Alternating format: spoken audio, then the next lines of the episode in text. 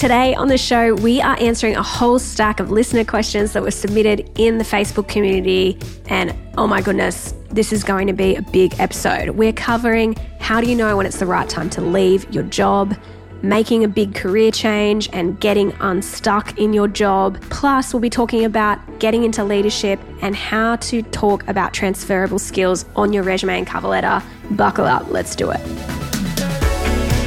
This is a podcast about making work work. You'll learn about leadership, career growth, and how to navigate those weird work challenges. I run a HR consulting business called Boldside where I help leaders build epic team cultures. If you lead a team or run a business and you think I can help, let's connect on LinkedIn. My name is Shelley Johnson, and this is Work.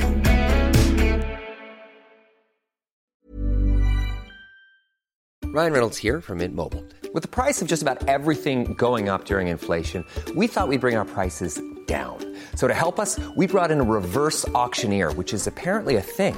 Mint Mobile unlimited premium wireless. Ready to get 30, 30, bit to get 30, bit to get 20, 20, 20, bit to get 20, 20, bit to get 15, 15, 15, 15 just 15 bucks a month. So, Give it a try at mintmobile.com/switch. slash $45 upfront for three months plus taxes and fees. Promo rate for new customers for limited time. Unlimited more than 40 gigabytes per month. Slows. Full terms at mintmobile.com.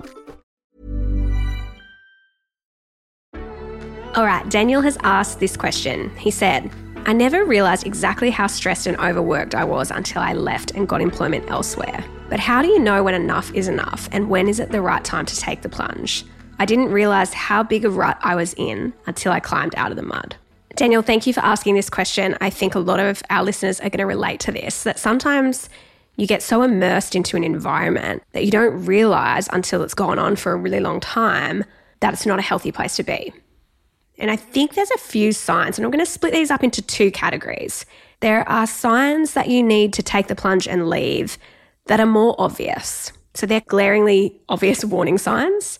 And then there's some more subtle signs. So I'm going to split it up. I'm going to start with the like really obvious ones to begin with, and then I'm going to get to the ones that maybe are early warning flags that a lot of people tend to miss.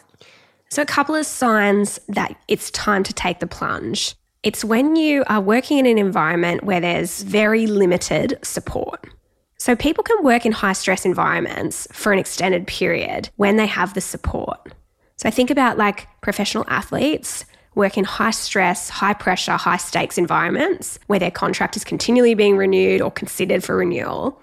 One of the things, though, that they have to be able to work in that pressure is that there's a lot of support systems built in. So they have physiotherapists, they have psychologists, they have coaches, they have assistant coaches, they have trainers, like they have all this support network in order to manage the high stress that comes with a gig. But if you're in an environment like Daniel describing, you're feeling constantly overworked and constantly stressed, you need to kind of check and go, okay, what are the support networks I have? Is there any support available? Now, sometimes this is what happens for people. There is support available, they're just not using it. So, your manager, do they know that you need support? Because that's your first step. You've got to go and check in and go, okay, is there support available? And if so, what? And am I using that to the best of my ability? Because a lot of times people simply answer straight away, no, there's no support. I'm like, well, have you had conversations about what you feel like you need? Have you talked to your manager about the challenges that you're having? That's step one. So do that assessment of what is the support available? Am I taking it up? And if the answer to those questions is there isn't any support, like genuinely, then that's your first alarm bell warning sign that it might be time to leave. The second sign is being consistently undervalued or unvalued. What this looks like is that there's very limited recognition, positive feedback, encouragement, support. Now, when you're in an environment that's high stakes, high stress, high pressure, all those kind of things, it's really important that you have the support, firstly, and then secondly, that you have this sense of I'm valued here, I'm kind of seen and heard and understood. Because I think that is the essence of it. Like feeling valued is feeling like people respect my opinion, they want me to contribute, and I'm recognized for my contributions. Now, I just want to give a little caveat to this to just create some balance. I'm not saying that every day you walk in and someone gives you, you know, like a gold star for your efforts. Like you're obviously paid to do a job. So there's that. but I think it's that feeling when you're somewhere, especially when you're working really, really hard and you you feel like you're overworking, as Daniel described, but it's going unnoticed or unappreciated. And it starts to feel like more of a transactional relationship. So To me, that's kind of another sign when you've got lack of support and you feel consistently undervalued or unnoticed. The third sign is a lack of purpose or growth. So I kind of combine these two because I think when you feel like you're growing, that gives you a sense of purpose. But let's say you've been in the role a while and you know everything there is to know about being an accountant. So maybe like the growth thing isn't being ticked, but you still have a sense of purpose. So inherent in the work is this feeling of like, I'm contributing to something that matters, I'm part of something that's really important, and I really like the work that we get to do. If you don't have any sense of growth or purpose, that again to me is another obvious red flag that it's time to probably look at moving on. So those would be my top three lack of support, consistently undervalued, and a lack of purpose and growth. Now let's like start. We've done the, the obvious signs. I want to talk about the subtle ones. So the first subtle sign I see when people are like, like stuck and they should leave, but they, for whatever reason, don't leave, would be when they start downplaying concerns or making excuses for things that normally would be a bit of a deal breaker. I was talking to someone the other day and they were telling me about their work environment. And I just started to notice that every time they would tell me about an issue, they'd be like, but look, you know what? It's not that bad. Or look, you know, it could be worse somewhere else. And I kind of felt in this conversation, I'm like, oh, that you're really downplaying those concerns. Like, do they not matter that much? And as that person kind of, we started to have this conversation, was like, oh, yeah, no, these are really important things to me. And like, so why do you keep downplaying them or excusing them? And I think this is just a natural reaction that we have when we're forced to make a difficult decision is that in order to avoid the pain of the difficult decision we have to make, we stay in the pain of our current environment. So there's pain with making a difficult decision to leave. So then we go, okay, I don't want to have that pain over there. So I'm just going to choose to have this crappy pain here in my current work situation. And that means anytime something comes up that really irritates me, I'm going to downplay it or excuse it as being not that bad. And so we start to try and like sell ourselves that, you know what, it's okay, I can still stay, this is all good.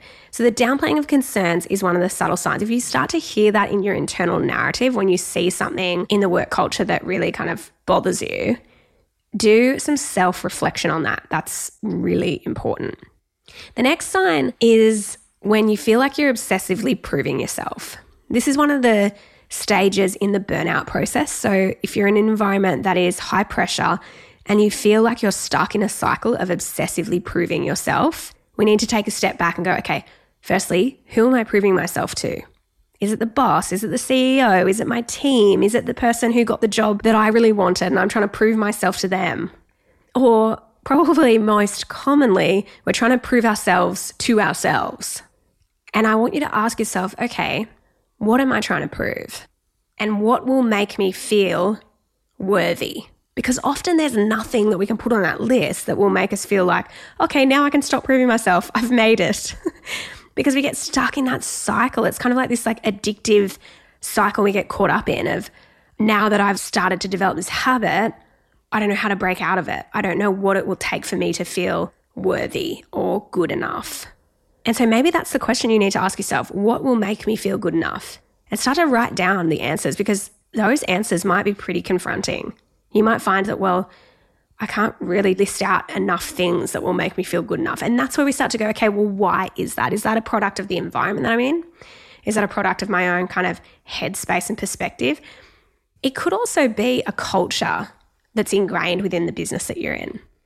If you've seen lots of people kind of burn out, again, maybe not that subtle sign that it's not a great workplace to be in. So I think that that proving yourself question is a really important one. And if you're trying to prove yourself to a boss who, like we said before, might not be supporting you or might not be valuing you, well, then you really need to take a good look at that and go, what is this person's opinion someone that I really care about? Like, why am I placing so much weight on this? So, again, these are those kind of earlier warning signs that I think a lot of us miss. And the last one that I think is probably the most hard to spot is when it's like mediocre. It's like, it's okay. Like, it's not that great. It's okay. I was, I had a phone call with someone the other day, one of the people that I work with, and we were chatting, and I'm like, how are you? And he was like, I'm okay. I'm fine. I'm good. Well, I don't know. I mean, I keep talking. I'm fine. I'm fine. And like, just like, it was like this rambly thing of like, I'm okay. I think I'm okay. Maybe I'm fine, but maybe I'm not. But oh my gosh, what am I saying? it was one of those things where you're like, oh, okay, so if we get into it, like, are you really okay? And as we had this conversation, we realized, yeah, things are pretty tough and things are pretty, difficult. It's kind of similar to that making excuses and downplaying concerns, but the it's okay, it's not great. To me, I think everyone should be in an environment where it is great. And I'm not saying that like every single day of the week you should walk into work and be like, this is so great. But on balance, if you looked at your year, you have more good days than bad days, or you have more great days than okay days. And there are so many epic workplaces out there that offer that kind of culture and that kind of employee experience. And I, I really want every person listening to be able to find that environment and find that career path where they get that sense of, okay, on balance, this is a really great place to be. Or on balance, I'm doing great things in the job that energize me and that give me a sense of purpose. So if you're in that kind of zone of like, it's okay, it's not that great, but it's okay, or it'll do, that would be one of the subtle signs. I think I've said it before, but back when I used to go out as an 18 year old, there was this pickup line going around that was like, you'll do. And like people would walk up to someone and be like, you'll do. Like, this is absolutely the worst thing you could ever say. It was obviously a bit of a joke, but we do this at work all the time where we're like in an environment and we're like, you'll do. Not that great. It's okay at best. It's mediocre. And I just think, don't settle for mediocre. I want you to find that environment that is energizing and rewarding and helps you to thrive and grow. And it's going to challenge you, and there will be stress. But the stress that you experience is what we've talked about before. Eustress, the good stress, E U S T R E E, can't spell. You, you know, you've listened to previous episodes. Eustress, Google it. Don't listen to I'm spelling it though. I want you to experience that. And so, like Daniel said, knowing when enough is enough First, we need to pay attention to the subtle signs. And then, secondly, we need to look for any of those glaringly obvious signs. But before you make any move, and this is my final point on this, before you make any move, have a conversation with your manager about what you're finding challenging. Because I think it's really important for any boss, and most bosses will want to know where you're at, to have this discussion of going, hey, I'm feeling stressed and overworked, or hey, I'm feeling this is there any support available to help me navigate these challenges? And I think about healthy relationships have difficult conversations like that all the time. And your boss might just be blissfully unaware. And if it was me and it was one of my team members, I would want to know that because I'd want to be able to have a chance to fix it before they left because I don't want to lose good people. So that's my final word on Daniel's question when is it time to take the plunge? All right, Michael says, how do I work out what I want to do? I want to change my career, but I feel paralyzed to make a decision. I don't want to invest into making the wrong choice again. I read the careers book, but I still feel stuck. Oh, Michael, I feel you. That stuck feeling. I remember a few years back having that sense of I'm stuck, like I'm trapped in this job that wasn't right for me. And I was sitting in a Mexican restaurant with two of my really close friends and was like, I, I I'm stuck. And I remember saying those words and I was like tearing up at the table over like margaritas and tacos and just like sitting there being like, oh my gosh, I'm so stuck. And I didn't know what to do. But there's a cool thing in those stuck moments that if you feel like this right now, wherever you're at, you have a choice. And for me, I was choosing to be stuck. Like, I was so terrified of making the wrong decision, of doing something different and new and leaving this job, that I was like, I'm just going to stay here where I am and feel trapped and stuck. And so, in that moment, I was like, okay, I'm making a choice right now, and it's not a good one, and I hate where I'm at. But the fear of failure, the fear of making a wrong decision, was exactly what Michael's describing paralyzing. So it's like, okay, well, I am going to choose to just stay where I am. But I always like to fast forward. And for me, one of the things when you're making tough career decisions, fast forward. So let's say you take Michael no action and you stay where you are. In a year's time, what will that look like? And when you fast forward and you imagine yourself in the same spot in a year's time and realize, oh my gosh, I'm going to be in the same spot, but the issues will have compounded my resentment towards the place that I'm at will have built up over that time. So, the only place for me to go in this environment is to become more miserable, more stuck, more trapped. So then rewind to where you are right now and go, okay, stuck is a choice. And that might be hard to hear. It was certainly something that when I had that kind of moment of like, oh, I'm making a choice here, then I felt like I had some agency. So I was like, okay, I'm choosing to stay here. Am I comfortable with that choice? If I fast forward a year's time, imagine myself still here, how will I feel? And I was like, no, I'm not comfortable with that. I'm not happy staying where I'm at. And the fear of failure and making a wrong career move is not as strong as the fear of still being here and feeling the same in a 12 months' time. So, what I want to do, I want to talk about okay, well, what do you do then? So, if you're in this spot, you're like, I'm stuck, I don't know what to do next. There's a couple of steps, and I want you to see this as a process. So, when we see it as a process, rather than the single most critical decision you ever have to make in your career, we take the weight out of it and we kind of make it like, okay, I just got to follow the next step in the process. Because when you're making a career move and a career transition, we just put so much pressure on that decision. And that's where we get stuck. Because we're like, oh my gosh, if I don't make the right move, I will forever be in a terrible environment, terrible job for the rest of my career. And we know that's not true. So, a couple of things, Michael. Number one, the first step in the process, if you need to make a career change, is do your research. So, it's the research phase. So, this is where I want you firstly start by talking to a whole stack of people in different areas that kind of pique your interest. Look for the spark of curiosity. Tia Angelos came on the podcast a while back and she said this amazing thing about going to a bookshop and what areas of the bookshop pique your interest. So do that, like start thinking, okay, what is of interest to me? That's your research phase. Do a job preview. So once you kind of narrow it down, let's say you're a graphic designer, but you're really interested in tech and you'd love to become eventually a software developer. Okay, cool. I want to learn how to code. Then I want you to do a job preview. So find a way to work alongside someone who does the thing that you're interested in and see what their day to day looks like. It's kind of like shadowing them for a day. Your job preview is really important. I want you to find a way to do that. It's like, you know, when you go to the movies, you see the previews, you see the trailers, and you start to get to a sense of, okay, what movie might I want to see next? Your job preview is that. I want you to do that for a couple of different roles that might interest you. And then I want you to step back. So let's say you're a graphic designer, but you want to get into software development. Then talk to those people. You've done your job preview, you realize, yeah, that looks really interesting to me. I'm keen to give it a go. Talk to them about how they got into that particular role.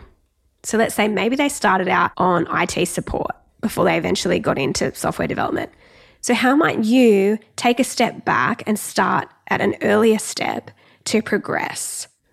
So, you do your research, you talk to people in the industry, you do your job preview, and there's a couple of other things I want you to do in the research phase at the same time. You need to find out what your strengths are. So, what are your strengths? What are the things that you're uniquely good at? Do the Strengths Finder, uh, the Clifton Strengths Finder assessment to work that out. Because knowing your strengths means that you can assess any role that comes up against those and go, okay, am I going to be using those? I was talking with someone the other day who was in a finance role. So they're in accounts payable, and the role was all execution based but all of their strengths were relationship building strengths. And they hated the role that they were in. It's no surprise that you don't like it because all your strengths are about people, relationships, building rapport, building connection. And you're in a role that is primarily about execute the next thing. And there's not a lot of like people interaction. So we need to assess our strengths against the role that piques our interest. To go, okay, cool, do these things align? And then the last thing I just want to say, and this is just more of a mindset thing, is don't focus so much on your passion, focus on your strengths. In the Sort Your Career book, I talk about I love cooking. Like, I love cooking. I like having a glass of wine while I'm like making something delicious. So that's something I'm passionate about. But does that mean I should I should become a chef? No. I would be a terrible chef because I don't like the, the, idea of working split shifts and also like the high pressure environment and having all these hospo customers to look after. Uh, not for me. But that doesn't mean I don't love cooking. Like I love food. I love experiencing fine dining. I love all that stuff. That's one of my passions. But that doesn't mean I should pursue a career as a chef. And I want you to think about are you pursuing a passion project? So, going back to that example of like if you want to move from graphic design to software development, look at do I have the strengths mix to align with that, not just the passion for the particular career? Because when you follow your strengths, You will perform better, you'll be more engaged, you'll be happier, all those things. So, the passion kind of myth, that's something that Cal Newport talks about in his book, So Good They Can't Ignore You. His whole argument in that book is don't follow your passions. Follow the thing that you're really good at. So become really exceptional at something. So I want you to look at okay, what are your strengths? Then you do all that research into job preview. Talk to people who are working in the area that interests you and find out how did they get started? What was the stepping stone process for them? And then the last thing is assess your strengths. Forget the passion and follow your strengths. All right, step number two in the career change process is the test phase. And the test phase is this whole idea of like test and learn. I think the reason, going back to Michael's question of feeling paralyzed, the reason we do feel paralyzed is because we think we have to get it right on the next go and that this is the career we're going to be in for the next 10 years. And that is such high pressure to be under. It's like, okay, if I leave this job that I'm in right now that I don't like, I have to land my dream job the next time. And I'm a firm believer in there is no such thing as dream jobs.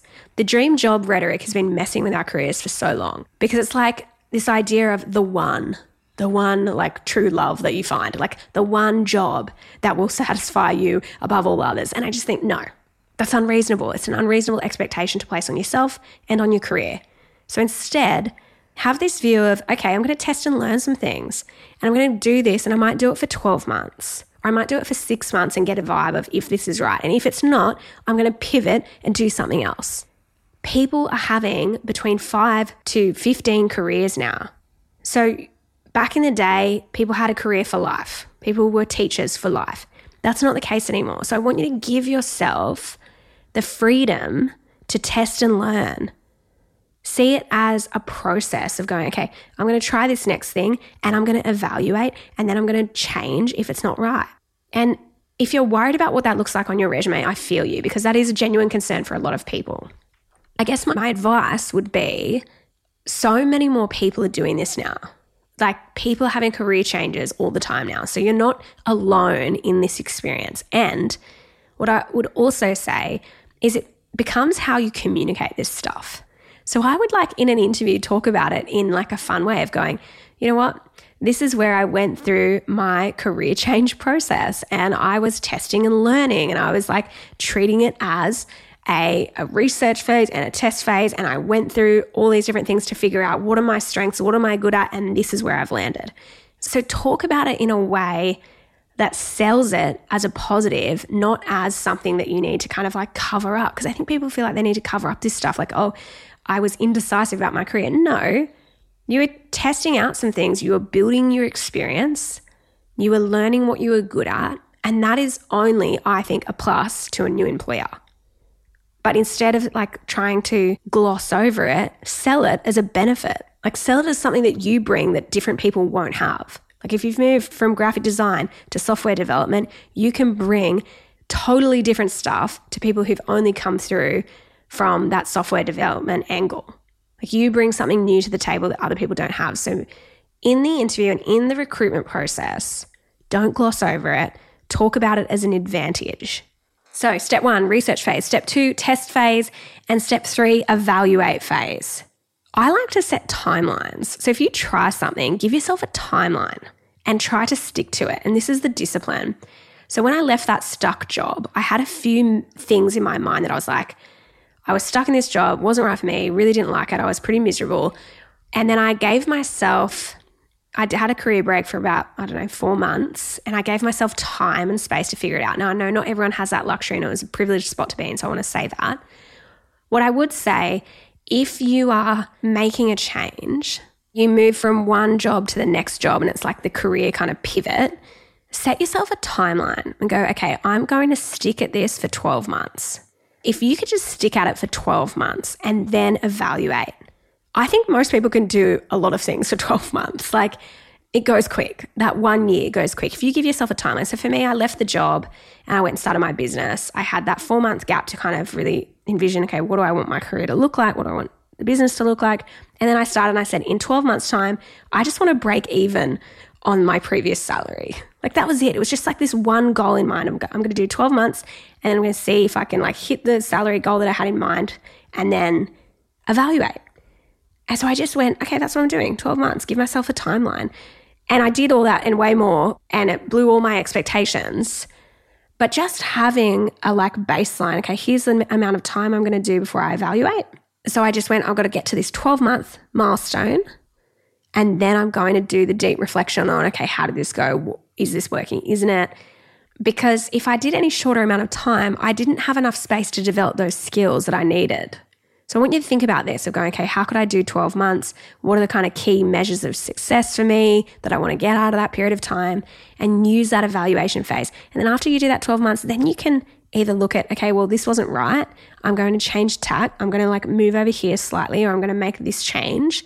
But just try to get to that like milestone in your head, whatever that timeline is. Like I think 12 months is a good one. So if you can aim for that, I think that is ideal but set yourself an evaluation goal. And that's kind of how I like to see career changes. I want you to see it as a process, not as a single decision. Because this is where we make the mistakes. We see it as a single decision, a moment in time, and it's almost never that. It is almost always the process, and the process can take ages. It could be three years. That might not be what you want to hear, Michael, but give yourself time and space to research, to test things out, and then to evaluate. All right, we're going to take a quick break, and when we come back, we'll get into the final questions. If you want to grow in your career, I just wanted to remind you about our book, Sort Your Career Out and Make More Money. Glenn James and I have written this book to help you with any kind of career crisis, but also those things that you want, like getting a promotion, making more money, moving into a leadership role or if it's time to quit your job. You can find our book wherever you get good books from, or you can listen on the audiobook, sort your career out and make more money. Now let's get back to the show. Ryan Reynolds here from Mint Mobile. With the price of just about everything going up during inflation, we thought we'd bring our prices down. So to help us, we brought in a reverse auctioneer, which is apparently a thing. Mint Mobile unlimited premium wireless. Ready to get 30, 30, bit to get 30, bit to get 20, 20, 20, bit to get 20, 20, bit to get 15, 15, 15, 15 just 15 bucks a month. So, Give it a try at mintmobile.com/switch. slash $45 up front for 3 months plus taxes and fees. Promo rate for new customers for limited time. Unlimited more than 40 gigabytes per month slows. Full terms at mintmobile.com. Hey Dave. Yeah, Randy. Since we founded Bombas, we've always said our socks, underwear and t-shirts are super soft. Any new ideas? Maybe sublimely soft. Or disgustingly cozy. Wait, what? I got it. Bombas. Absurdly comfortable essentials for yourself And for those facing homelessness. because one purchased equals one donated. Wow, did we just write an ad?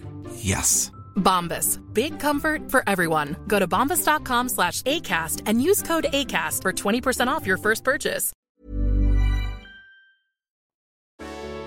Serena says, What questions should you ask in an internal job interview where you know everything about the team, manager, and the pay, and you've been doing the job already?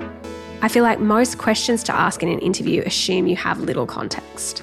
Yes, this is a good one. So you're going for an internal role and you don't know what questions to ask in the interview.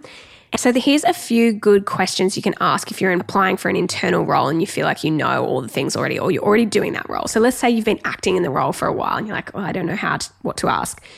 These questions you may know the answer to, but still ask them because sometimes when a manager gets asked this, they'll think about it differently, or, or we might have made assumptions about what we think they want. And when we pose this question to them directly in the interview format, we get a different answer. So it can be really insightful. Here's a few I've just written down, so I'm just going to read them out. What are your biggest challenges as a manager that you want this role to solve? What do you think the areas of growth for the team are? What would you love to see done differently in this role and team? What kind of mindset or behaviors are most important to you on your team? What do you think I need to learn or focus on in the first six months? So, even if you know the answers to some of those questions, still ask them because they're really good questions. And most questions in an interview that go well are either what or how questions. So, not why questions. Sometimes why questions feel like they might have an element of judgment. So, why are you recruiting for this role? Why is this role important to you? Sometimes it, the tone of a why question can sometimes feel like there is an accusation built in. But if you use what and how questions, those questions are super open and they can lead to some really good discussions. So, that's one of my kind of rules of thumb for any questions you ask in an interview use what and how questions. And I always think that idea of what do you think I need to learn or focus on in the first six months, if you're an internal, can really help because they know you. And so they can say, okay, well, this is an area I reckon you could focus on. Whereas as an external candidate, they're not going to be able to speak to that because they don't know you. So they don't know what you need to learn. And I love the mindset and behaviors question. So, what kind of mindset or behaviors are most important to you on your team? Because I doubt, like, I've never had an employee ask me that question. And I doubt your manager has. So, asking it in an interview can really make you stand out because they're going to be like, oh, cool, this person is interested in not just the technical parts of this role, but they're actually interested in showing up in a way that reflects the culture that we want to create on this team. All right, next question is from Kiri. Hey Shelley, could you please cover how to highlight transferable skills in your resume and cover letter when you've not previously worked in the industry you're looking to transfer into? I've been a lawyer for 11 years and I naked quit a week ago, so that means quitting without a job to go to. So far, I'm up to 52 applications and 39 rejections and not a single interview. I'm highly qualified with a master's degree, though at the moment I can't even get over the threshold for an interview for an entry level admin role. So I feel like I must not be highlighting my transferable skills in my cover letter and resume. Firstly, Kiri, I just want to say this is really tough and getting those rejections, it can be really deflating. So I just want to say a couple of things like keep going, like keep going. But yes, I agree. We need to work out what is it that maybe isn't getting the traction so that the next ones that you're applying for, you're standing out.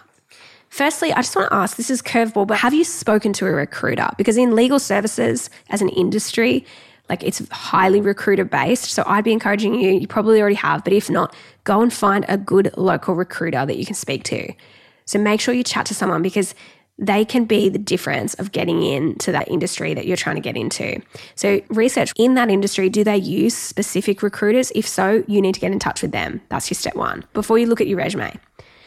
Okay, the next one I want you to do is like look at your cover letter and highlight your career change in there. So spell out what you want in terms of the move because sometimes people can look at it and go, okay, well, this person's a really highly qualified lawyer and has done all this stuff. Why are they applying for this role that has no relationship to what their background is? So in your cover letter, you need to spell out what you want, why you're changing, why you're looking at making a move. Sell it to be about the company. So go, I'm looking to make a career change in X, Y, and Z, and I'd love to be getting into this industry and specifically this company because. And the really important thing is the because. Because I want this, this, and this. Or I see your values are this and it really aligns with my personal values. You need to make that cover letter about the business. Hero them. Hero what's amazing about what they're doing and why you want to be a part of that. And then you talk about after that the skills that you bring that are transferable that relate. Now, I think there's a couple of things with skills. We usually focus on micro skills. So let's say things like if you're a lawyer, might be writing term sheets or T's and C's. Whereas I want you to think about the macro or the meta skill set. So the meta skill set of like legal writing you know, I can tell I'm not a lawyer because I'm saying stuff that probably makes no sense. But the the meta skill set of what you've learned writing as a lawyer is attention to detail and business writing. So make it about that. The meta skill might be business writing. I think a meta skill that a lot of lawyers have is attention to detail, and that translates really well to administrative roles because one of the core things that people need in admin roles is a high level of attention to detail. So you need to look at your micro skills that you've built in your career and then go, okay, well, what might be the higher order skill set that sits above that? So if one of your micro skills is public speaking, the meta skill is communication. So that's the thing that sits above it. And under communication, there will be all these micro skills. So it might be communication, public speaking, writing engaging briefs, content creation, whatever. But I just want you to start think okay, instead of focusing on the smaller skills that you've built as a lawyer, what are some of the higher order things that you can bring to a role that's totally different? I'll give you an example. I was having a coaching call once with a teacher, Ryan. He's an amazing teacher doing such profound good work. But he was pretty burnt out and he said, I really need to make a career change, but I don't know how to take my skills as a teacher into a different industry and a different job. So we worked out, okay, well, what is the meta skill for him? And the meta skill wasn't like the pedagogy that he learned and all those kind of micro things. It was he knew how to educate people and he knew how to help people learn. So, learning, the ability to help others learn, that was the meta skill. And then once we worked that out, we were like, okay, you can apply that skill to so many different jobs. So, on his cover letter, as he started applying for different jobs, he was able to take all those skills that he'd built as a teacher and sell them in a way to totally different jobs. He ended up in a learning and development specialist role in a government organization, total career change, total different industry. But the way that he did it is he was able to sell his skill in helping people learn. So, Kiri, I want you to think about what's your version of that. You need to kind of work out in that particular role that you're applying for, what are the core fundamental skills that they need, and how have I already demonstrated that in my career as a lawyer, but I need to sell them as higher order meta skills, not focusing on the micro. If you haven't got a copy of the book, Sort Your Career Out, go and do that because we have a cover letter and resume template in the book that's also going to really help you because it spells out how you structure your cover letter. And it goes into this detail of, hey, start with a bit about the business and then move into how you, your values and your skills align with that business and what that business needs in that role. So focus on your cover letter and then your resume, make sure you're also capturing those meta skills that relate to the job that you're applying. Keep me posted because I want to know how you go with this. It's really hard when you're making a big change and you feel the pressure. But Kiri, talk to a recruiter first, step one. And then I want you to get the book, download the cover letter template, and totally rework it for each role. So your cover letter needs to be custom to every role. Jelly has asked tips for employees venturing into entrepreneurial spaces, selling and delivering services online, how to keep startup costs low or free, or low cost apps and resources, when to hire a VA or team members, when to hire a business, when to start scaling, and set up as a sole trader or company for admin and legal considerations. All right, I'm not going to go into the admin or legal or sole trader or company stuff. You need to talk to an accountant about that. But I will talk to you about getting started. So there's a couple of things. Glen James, who is the founder of This Is Money and the whole podcast group, said to me, he gave me really good advice early on when I started my business hire before you feel ready. So when you're like maybe 60, 70% fully booked, then hire. And it'll feel like a bit of a stretch. But talk to your accountant. My accountants were so good when I was like panicking about bringing someone on. So I brought on my first employee, I don't know, maybe like six months into starting, or maybe a bit longer. I can't really remember, to be honest. It's all blur. And then I've just brought on another team member, a VA. And I had this kind of sense of, oh, it feels like a stretch, but I knew I was almost at that kind of capacity. And so I was like, okay, well, if I don't do something now, the wheels will start to fall off. So hire that bit before you feel ready. That's number one. How to keep costs low at the beginning is focus. Well, I don't know if it's about how to keep costs low, but I, I was kind of thinking about how do you spend your energy on the most high value activities. So I don't think it's necessarily keeping costs low as much as it is you only have so much time. And when you're starting a business, you feel like you're working like 24 7. But what I want you to do is think about how can I focus on revenue generating activities primarily. So for me, that was like creating content, I suppose, like doing the podcast, posting every day on LinkedIn, Instagram, posting every day. Like, and so I really focused on any of that content creation was income generating in the end because that's how we got people and that's how we got seen and got noticed. So I focused a disproportionate amount of time on those activities. And then the other thing in terms of keeping costs low is really focusing on your personal development. So at the beginning, I couldn't afford like a coach now I have one because we've gotten to that stage where I can afford to have a great coach and really invest in my personal development. But in the early days, like in the first six months, I just listened to non-stop podcasts, read so many business books because I was totally felt like I was totally out of my depth. And I just invested a stack of time in self-development and it was that was free. And so do that, like go, okay, well, I'm going to invest, and a low cost way to invest in my personal development is listen to podcasts all the time that relate to what I'm trying to grow in, read way more books on this particular skill that I'm trying to build. And so that time you invest in your personal development and the time that you invest in revenue generating activities will grow your business, will keep those costs low in the early days, but make sure you're generating money. And then you can afford later on to invest in your, your coach who's going to really help you. So that would be my advice starting out jelly. And I just think starting your own business is the biggest self development journey you'll ever go on. Like it's just wild. So I just want to say go for it. You will learn more in that first kind of 12 months than you probably ever learned before. And it's the best. I've just loved every, it's been so stressful at times, but the experience of being like, holy crap, I'm out of my depth. I have no idea what I'm doing. It's such a good one. Like it's such a good experience to go through. And then you will start to build those muscles of like, okay, cool. I trust my risk taking judgment now. And have someone in your corner, like for me, Glen was so helpful of giving me the right advice at the moment that I needed it. I want you to also probably find a mentor who can help you in those early phases, who's done the thing that you want to do to give you the right input at the right time. All right, last question is from Katie. And this is Tips for those who are new to a leadership role. In the past four months alone, I've had five conversations with friends who are transitioning into their first role as a supervisor and manager. It'll be so helpful to have some tried and tested advice rather than just my anecdotal experience and book recommendations. It'd also be helpful for experienced leaders to hear about the things we might have forgotten or never implemented. Well, Katie, I'm glad you asked. And I have to say, in a few months' time, we're going to be announcing a first time leaders program. So I'm just going to put that out there. I want to tell you first, it's coming. It's going to be a few months away, but this is going to be good for anyone who wants to nail leadership, especially if you're a first time leader. So let me tell you a couple of tips for being new to a leadership role. A friend of mine, Rowan Dredd, she said this amazing thing as a leader, you need to find out what it's like to be on the other side of you. And I think most of our failures as leaders is a lack of self awareness. So it comes from a lack of self awareness or a lack of other awareness. We don't know how we are showing up and how that's impacting other people.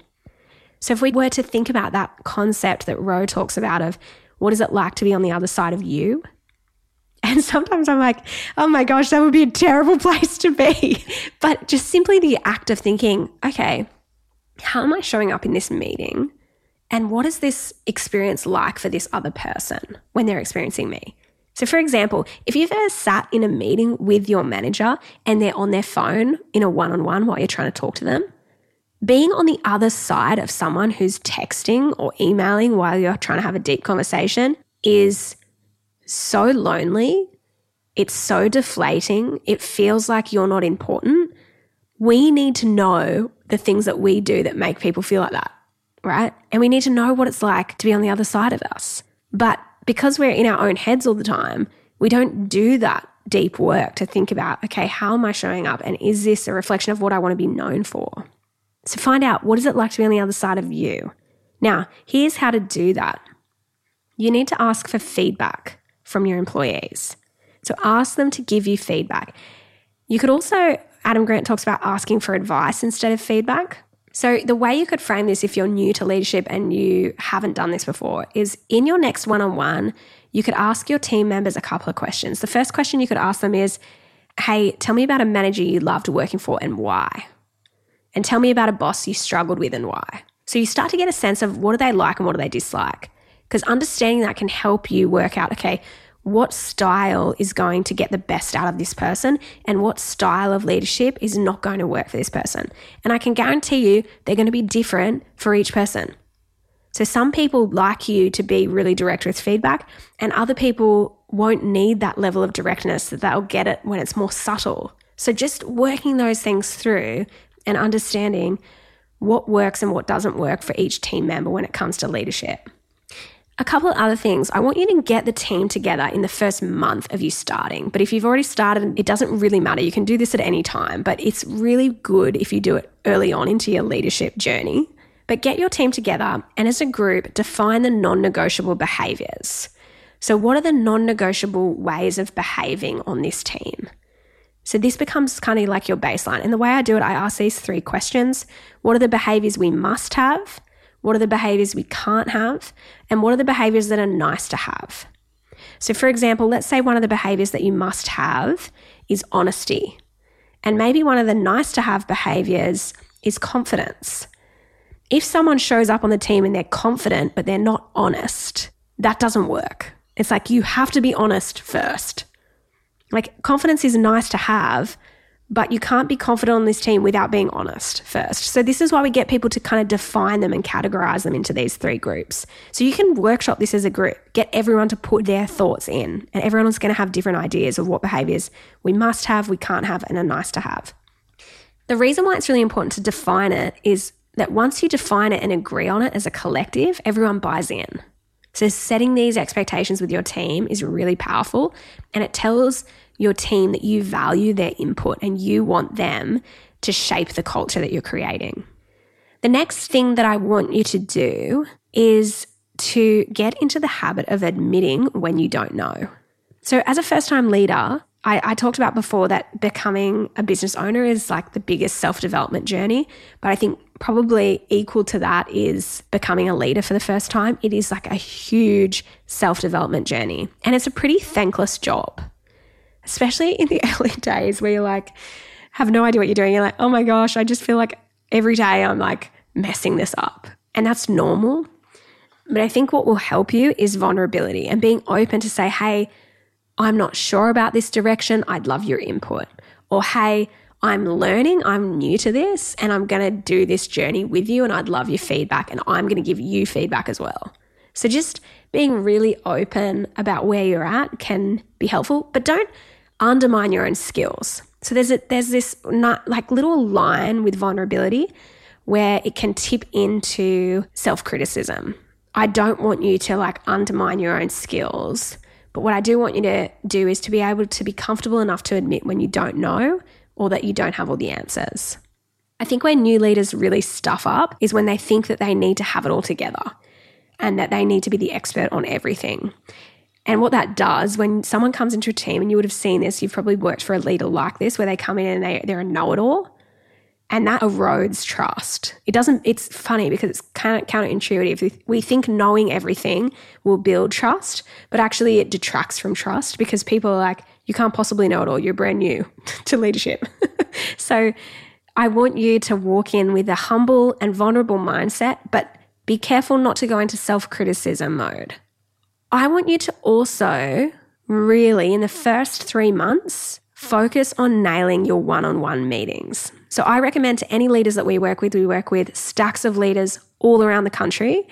And one of the things that we do as a priority, number one priority for kicking off as a new leader, is focus on running good one on ones. So, one on one is that kind of check in that you have with that one employee and Marcus Buckingham's research into one on ones found that weekly and fortnightly one on one check ins increase team performance. But if you do it monthly or less, it actually decreases performance. So I want you to be scheduling a weekly or fortnightly one on one. It might be 15 minutes, might be half an hour. And I want you to focus on a few things. You can ask these questions How are you feeling? What are you working on? What are your roadblocks? And how can I help? And the last question you might add in, which I find really helpful, is what are you committing to get done between now and next time we meet? So those are kind of like the questions that I would have as a running agenda for a one on one. And I would make sure you're present, you're not checking your phone, you're not on emails, you're listening actively to that person, and you make a priority of that time. That is like the most trust building exercise you can do. And trust is probably the thing that you want to focus on most in the early days. Like just focus on building trust and your one on ones and running good, effective conversations with your employees is a huge part of that. And the only other thing I'd ask you to do in the kind of first few months of starting is hit your team up and ask them how they like to give and receive feedback. So talk to them about that question. Say, I'd love to know how do you like to give and receive feedback? List out their preferences because it just gives you insight into whenever you have to give feedback to them about something that is or isn't working, you can make sure that you're kind of aligning it to the style that works for them. So, that, Katie, would be my tips for new leaders. Also, there's a really good episode that Shane Hatton and I did a while ago about stepping into a leadership role. So, go back and listen to that, share it with a friend. Hey, I just want to say thank you for all your questions, putting your questions in the Facebook community. If you enjoyed the show, please give us a rating on Spotify or Apple, and you can connect with me on LinkedIn. I'm Shelley Johnson, and this is Work. We acknowledge the traditional custodians of the lands on which we live and work and pay respects to their elders past, present, and emerging. We extend that respect to Aboriginal and Torres Strait Islander peoples who may listen to this podcast. Before you do anything meaningful with your money, you need to be able to control your money. I can help. The Glen James Spending Plan is a complete spending plan budgeting system that will show you how to manage your money. It includes a downloadable spreadsheet that will tell you how much to put into what account each week and you will get control over your money within two pay cycles. Thousands of people have used the Glen James Spending Plan and it is now free. So download the Glen James Spending Plan and enroll today.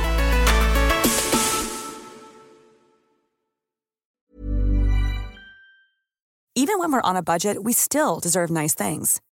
Quince is a place to scoop up stunning high end goods for 50 to 80% less than similar brands. They have buttery soft cashmere sweaters starting at $50, luxurious Italian leather bags, and so much more. Plus, Quince only works with factories that use safe, ethical, and responsible manufacturing. Get the high-end goods you'll love without the high price tag with Quince. Go to quince.com/style for free shipping and 365-day returns.